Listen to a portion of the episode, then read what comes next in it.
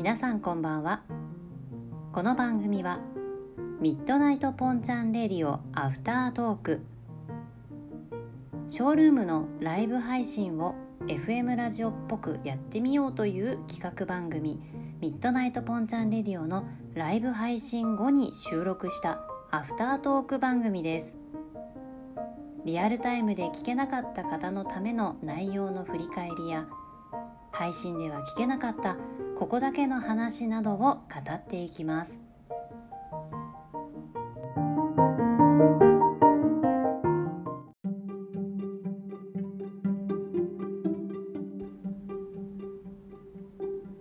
ミッドナイトポンチャンレディオとは、毎週違うテーマについて事前にメッセージをいただき、それをご紹介しながらいろいろな話をしていくミッドナイトに開かれるポンちゃん雑談番組。毎週金曜日22時45分からショールームにて生配信中です。アーカイブなしのリアルタイム雑談はライブ感が強く、リスナーとの距離が近いのが特徴です。MC はラジオパーソナリティ癒しボイスでキレのいい返しをお届けでおなじみ MC ポンちゃんがお届けいたします。さて、今回のトークテーマは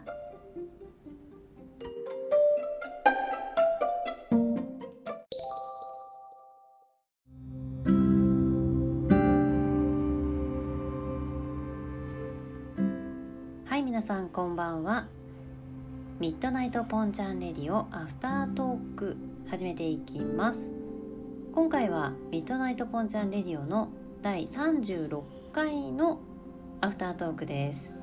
今回のトークテーマはですね、あなたのポンコツエピソードです。はい、みんなポンコツでしょ？ねえ、ポンコツだよね。あなたも私もポンコツです。ということで、メッセージね、今回たくさんいただきましたよ。ありがとうございます。どんなメッセージいただいたかというのを、はい、ハイライトでご紹介していきたいと思います。まずラジオネーム福岡おばちゃん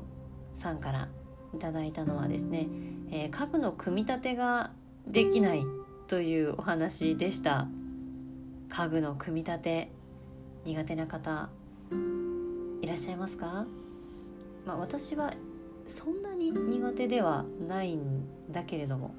できることなら避けて楽したいタイプですっていう話しましたね。あとはですね、ラジオネームサナ中毒さんからはたくさんね、箇条書きでいただきました。ありがとうございます。これでそうだな、あるあるっていうのはそうですね、あんまりなかったかな。いや、っていうのは冗談だけども、サラ中毒さんね、追加メッセージもいただいてて、そうなんですよ、追加メッセージでね、Bluetooth のイヤホンの話をした時、ですね、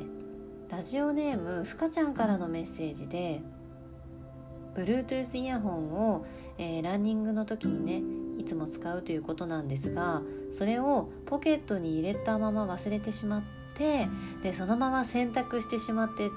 イヤホンをダメにしてしまうことが多い。だから今 Bluetooth イヤホンはいつ壊れてもいいようになんと8個持ってますっていうねメッセージをいただいたんですけど、多いなっていうこと言ってましたね。でこのメッセージのつながりでサナ中毒さんからね、追加メッセージをいただきました。 Bluetooth のイヤホンで思い出しました。タクシー乗ってて Bluetooth のイヤホンでラジコを聞いていた。そしてタクシーを降りるときにポケットからスマホがタクシーの中に落ちてしまって、でそのまま気づかずに駅に向かって歩いていると、だんだんノイズが大きくなって、聞こえにくくなって、それで初めてスマホを、タクシーの中に忘れたと気づいて、ロータリーをぐるりと回っているタクシーをジャッキー・チェンばりにロータリーを一直線に突っ切って追いつき、無事スマホを取り戻したとメッセージをいただきました。ありがとうございます。これね、Bluetooth あるあるだよね。ジャッキー・チェンがあるあるの方じゃなくって、スマホを体からこう離して、Bluetooth イヤホンから離して初めてこうブツブツと途切れるようになって、ああそうだそうだ本体忘れてたっていうね。最近、Bluetooth イヤホンではなくて Apple Watch が欲しいんですよ。サンタさんくれないかな。 Apple Watch iPhone ユーザーなのでかつ私もランニングをするので Apple Watch欲しいなーって思ってるんです。高くてね、そんなひょいって買えないんですけど、あれってスマホ本体持ち歩いてなくても Apple Watch 単体で通話とかできるんでしょ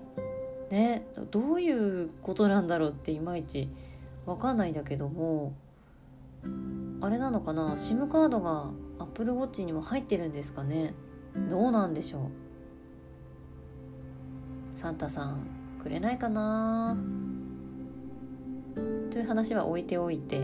メッセージね、今日ね11件いただきました。追加メッセージ含めて、11件いただきました。たくさんありがとうございます。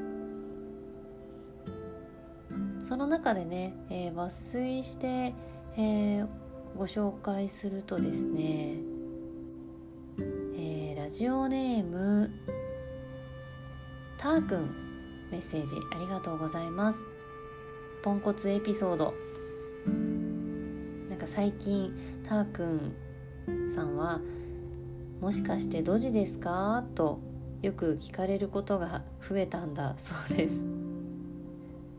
入浴剤をこぼしたりします。そしてその入浴剤を掃除機で吸って掃除機を壊してしまったりもします。完全にドジですねもうたーくんたらドジなんだから。私のドジエピソード、ポンコツエピソードもね、こっちアフタートークメインで話していきたいと思います、ね、いろんな皆さんからのポンコツメッセージいただきましたが、私のポンコツ具合はね、もうポンコツ具合が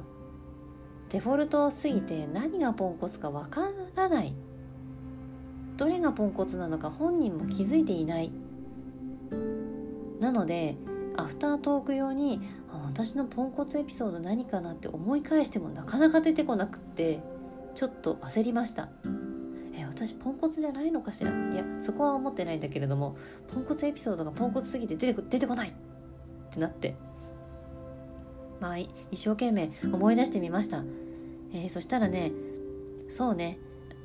ナチュラルに忘れ物をよくするというところと、ナチュラルに電車の乗り過ごしをよくするという、ポンコツルーティーンが、出ました。パワーワード、ポンコツルーティーン。そう、ナチュラルにしすぎて、なんかどれにしようってもはや選べない状況になってたんですが、忘れ物、そして電車の乗り過ごし、これは本当によくやってしまいますね。まず忘れ物でよく忘れるのが、保育園の準備ですね親として大丈夫かってね。保育園ではね、毎回必要なものがあるんですよ。昔小さい頃よりは随分と減りましたけど、年少さん違うな、もっと乳児組さんの時、0歳クラス1歳クラスとかね、そういう時ってすごい必要なもの多いんですよね。今はまだ減ってきたけれども、でも年中さんでもやっぱり用意忘れてしまいます。なるべく娘本人に準備をさせるようにしているので、やっぱりそこでね、娘が忘れちゃうともう私も任せてるのもあって忘れちゃって、結果これこれがありませんでしたよ、持ってきてくださいなんてね、縁のものをちょっとお借りしたりとか、はい、よくあります。全然知らない上下違うお洋服着てお迎え待ってるっていうこともよくありますよ。お着替えはやっぱりこちらで用意して所定のロッカーに入れておかなければいけないんですけど、最近ですね、コロナの影響で、保育園の中に、教室の中にですね、親が入れないような、状況になっていて、荷物を全部まとめて、先生に預けて、保育園の先生に預けて、で、入れていただくような、あとは子どもたち本人がロッカーに入れる、そういう形になっているから、私たちが直接ロッカーの中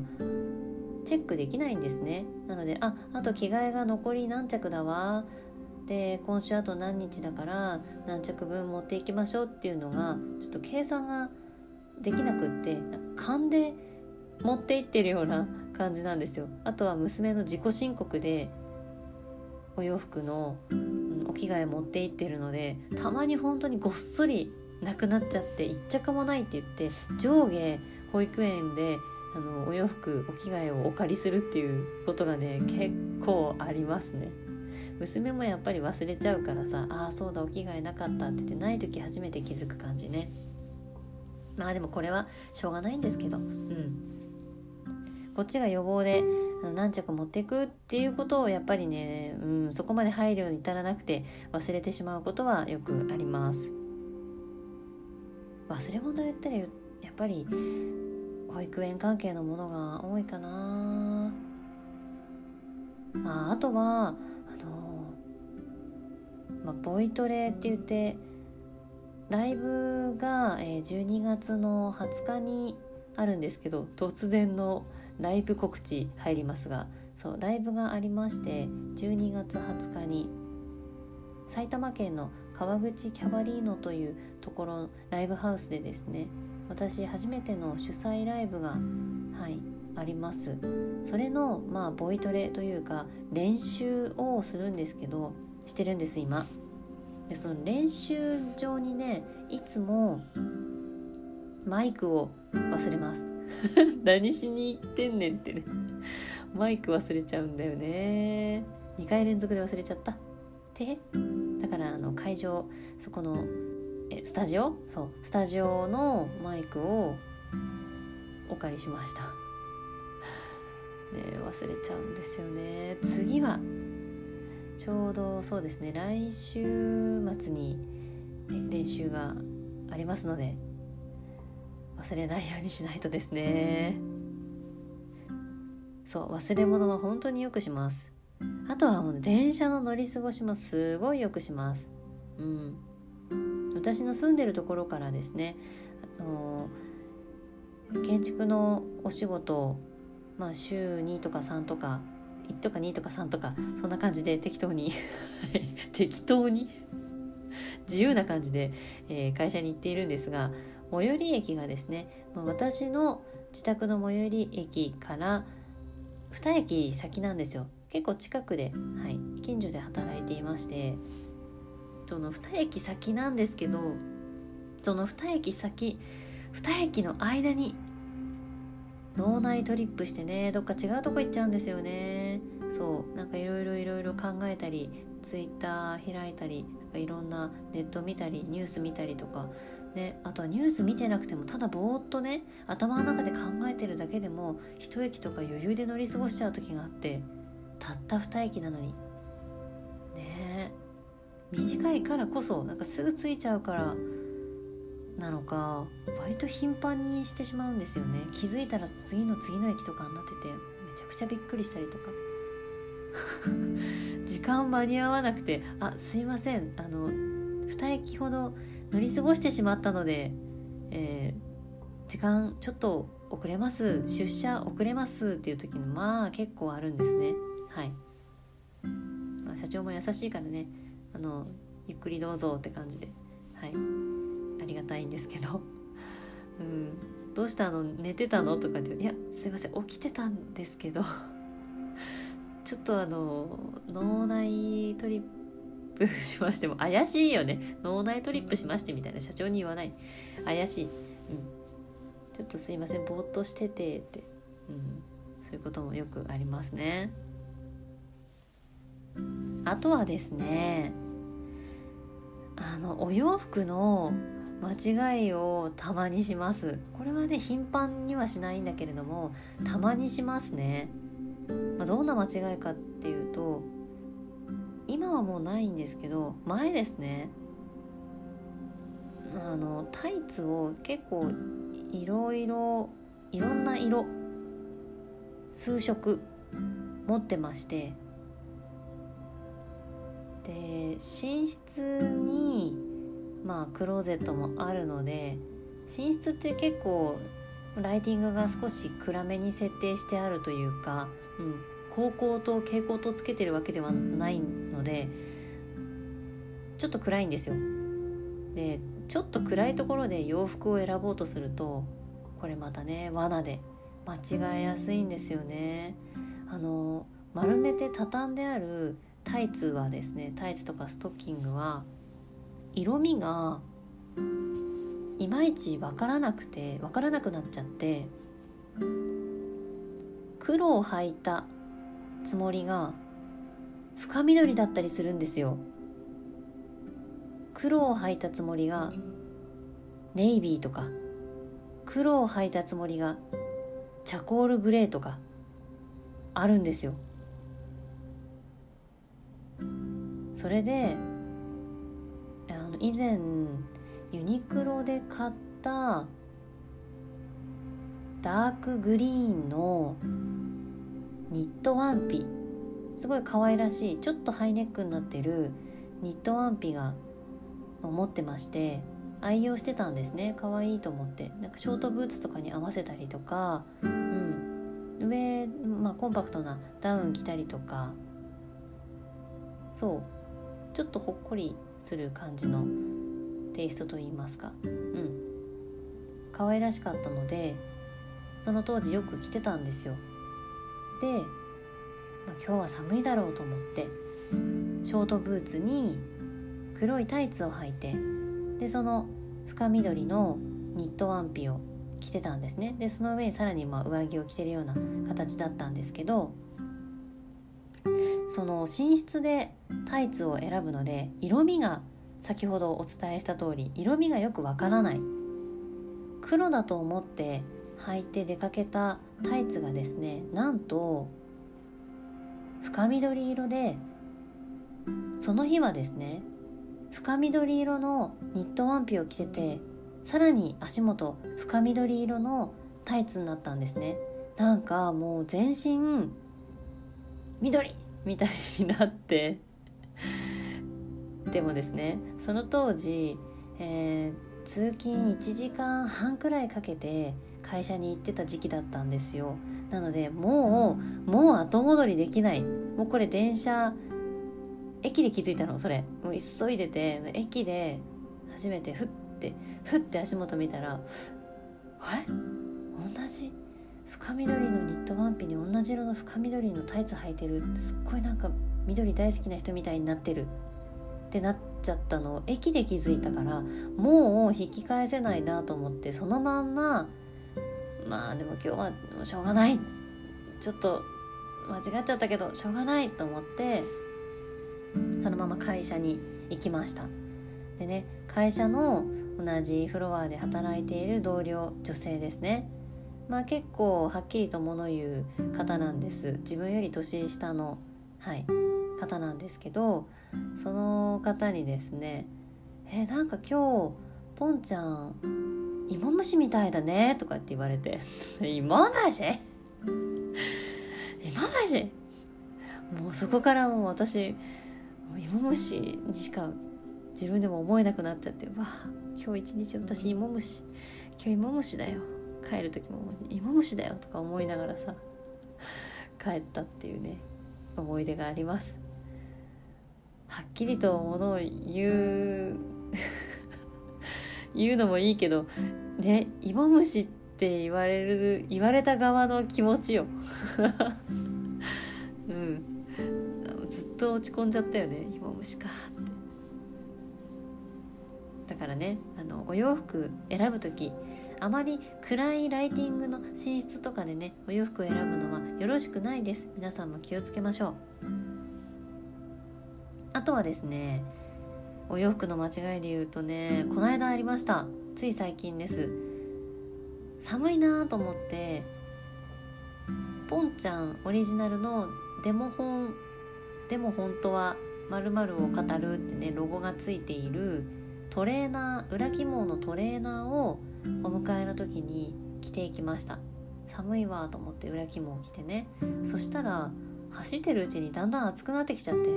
なんだ今日間違えたな、服装間違えた、裏起毛まではいらなかったわと思って、秋口なんですけど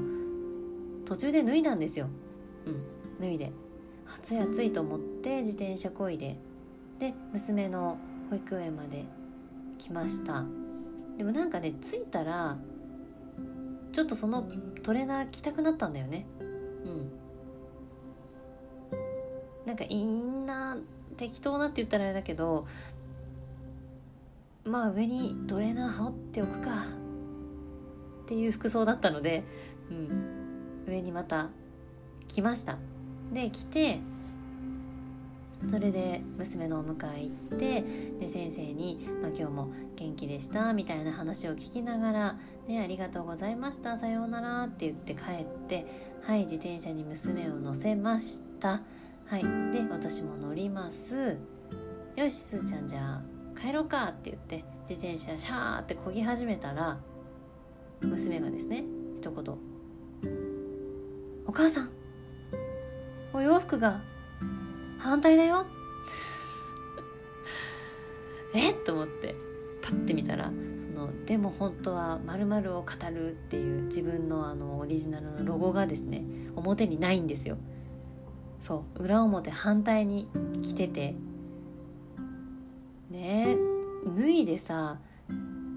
保育園入る前に裏表反対で着ちゃったんですよね。裏表反対のまま、多分保育園の先生も、あれお母さんなんかその服みたいなきっと思ったでしょう。でも全く触れられることなく、そのまま、さよならってまた明日って言ってね、帰っていって、ありがとうございましたなんてお礼言ってさ、服反対の私が先生にお礼言ってそのまま帰ってきてさ娘に自転車乗ってこいだ瞬間に、お母さん服が反対だよって言われて、後ろに絵があるよって、そうだよね後ろに絵があるよね、お母さん間違えたよって、お母さんどっちなんだなとかって言われました。そんなこともありましたよ。なんかさ、このポンコツエピソードをね募集して、皆さんのポンコツエピソードをご紹介しながら、なんかだんだん恥ずかしくなってきたので、この辺で書くのやめますっていうメッセージもあったんですけど、これ私実際自分のポンコツエピソードを喋れば喋るほどどんどんなんか気分落ち込んでくるねトークテーマとしてこれありだったんだろうか気分がちょっと落ち込んできちゃったわ。大丈夫だったのかな皆さん。でもたくさんねメッセージいただいてありがとうございました。11件、ね、追加メッセージ含め11件、いつも本当に感謝です。ありがとうございます。ミッドナイトポンちゃんレディオのアフタートークはですね、実はひっそりとこのアフタートークの概要欄のところに、メッセージ入力フォームがございます。このアフタートークを聞いて、さらにそれに対してのメッセージとか、ご感想とか、お気軽にそちらの入力フォームまでお送りください。お待ちしております。多分皆さんね気づいてないと思う。ひっそりと概要欄にね載ってるんですよ。ぜひぜひメッセージお待ちしております。ということで今回はねこのくらいで喋るとだんだんテンション下がってきちゃうから、もう自分ポンコツじゃんって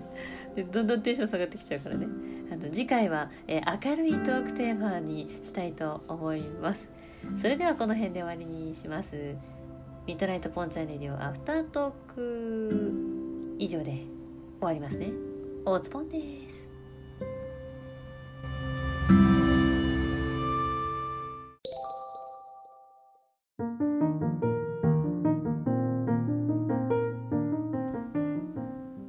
ミッドナイトポンチャンレディオアフタートークいかがでしたでしょうか。今後も配信していきますので皆さんお楽しみに。番組宛ての感想やメッセージも募集中です。それではまた次回。おつぽん。